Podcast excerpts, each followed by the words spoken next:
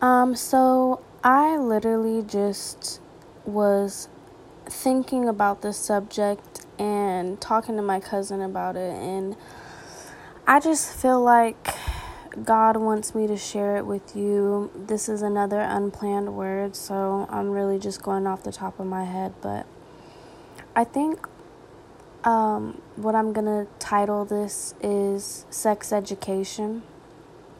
So, one of the things that God has revealed to me is well, I'm gonna say two, but the first thing that I'm gonna talk about is um, the reason why God um, asks us to wait to have sex until marriage is because I believe that sex can cloud um, people's judgments. A lot of people can have sex with someone and have a really high sexual chemistry, but everything else fails. There's lack of communication, there's lack of trust, there's um, moral differences, um, just the way that they understand and look at life. Um, everything else just clashes, and the only thing that is good is the sexual chemistry.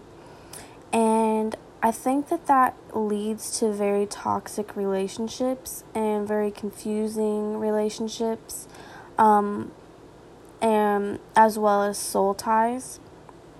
So, soul ties kind of leads me to the second thing that God has showed me.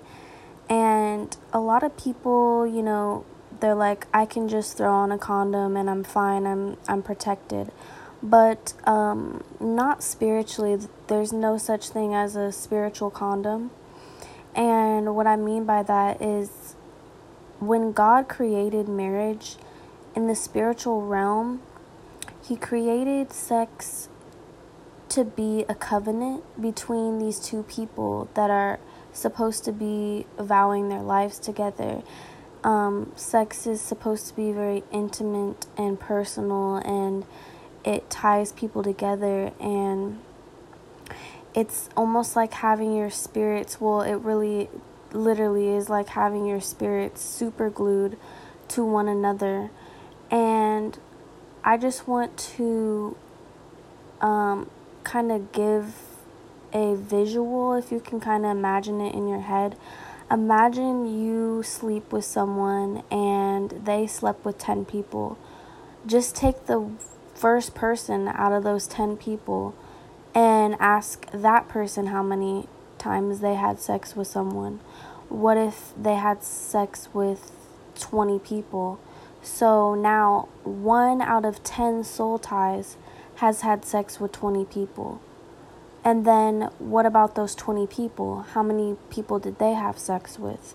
So, soul ties is getting very out of control in our generation. That's why you see a lot of broken families um, and a lot of broken relationships. There is not, the norm is single parents.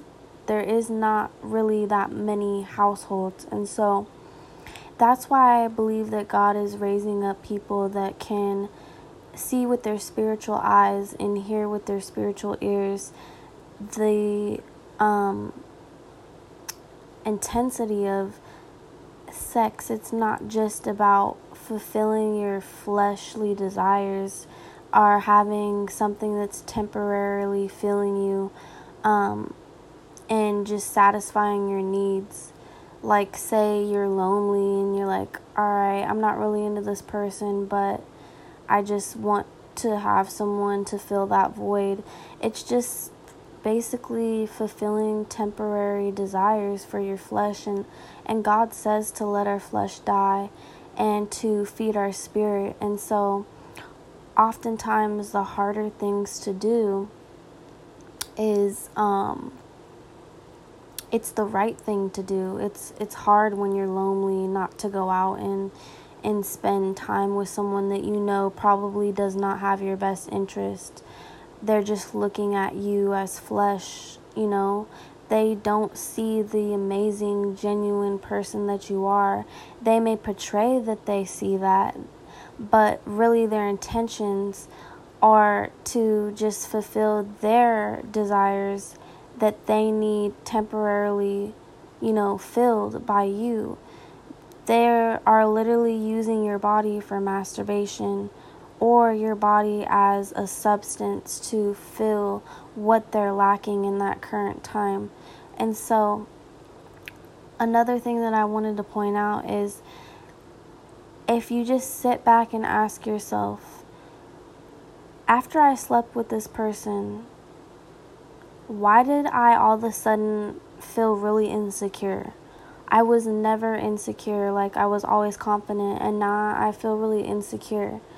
After this person that I slept with, I started to feel really angry and I don't even know why. I would just lash out at little things and and after this person that I slept with I was just really depressed. It was hard for me to do things and and the list could go on and so it's so much deeper than people think and it's hard to not want to do that but I think anyone that if you're scared of not finding someone, I think that you're in it for the wrong reasons because you should want to stick to what you know needs to be done and know that whoever sticks around through it all, that's the real person that is for you.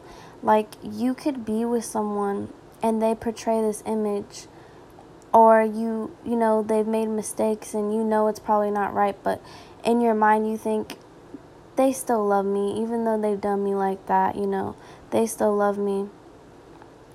It's really crazy to see them you know leave and then all of a sudden it's like wow you really did me like like you you are like a whole nother person you know what i'm saying? And so sex is just so much deeper. It's it comes with soul ties, it comes with spiritual ties.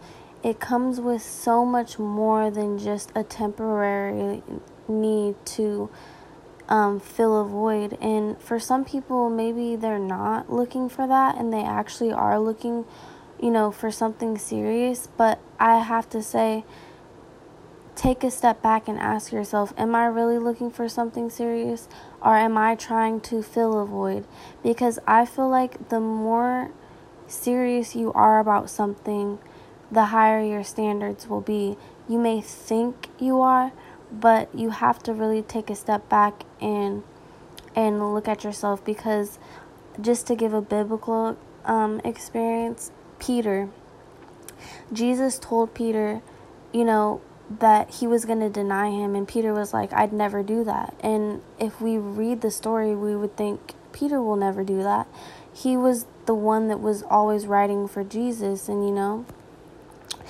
So it's just crazy that Peter he never thought that he would do that, but he did and he was really ashamed of that.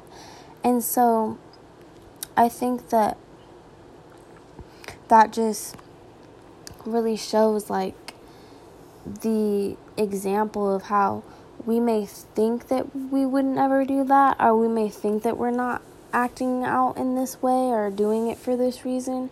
But sometimes we have to take a step back and, and look at it, you know, from the outside in because we may surprise ourselves with what we do if we just think that we're never going to do something.